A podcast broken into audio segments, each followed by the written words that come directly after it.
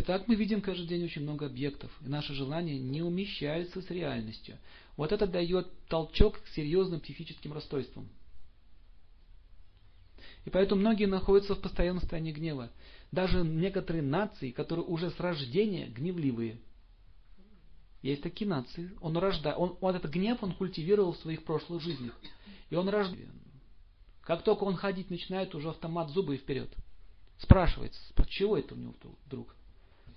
Некоторые азиатские народы, кавказские народы, они очень гневливые. Слово скажи, сразу за нож хватается.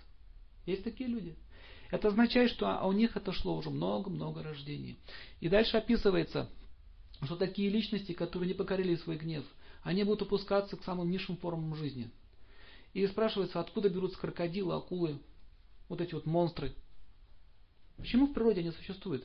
Да, вот если принять божественную концепцию, что, что это любовь, да, вот как в многих там э, христианские концепции говорят, Бог это любовь.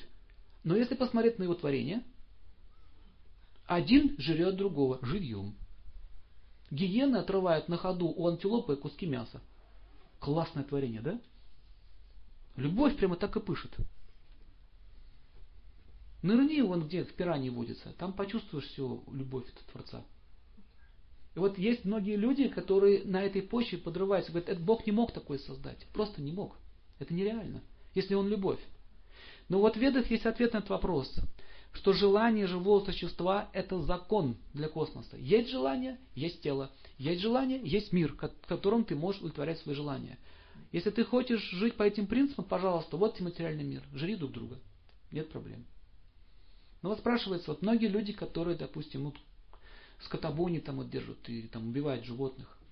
Даже если им сказать, что это плохо, зачем жить за счет убийства других? И они скажут, а вы знаете, они для этого существуют, чтобы их есть. В таком случае он обречен родиться в теле какого-нибудь животного, тебя поджирать акулы или другие животные. Ты рожден для того, чтобы это съел. Видите связь? И он пожнет на себе это, если ты не понимаешь сам.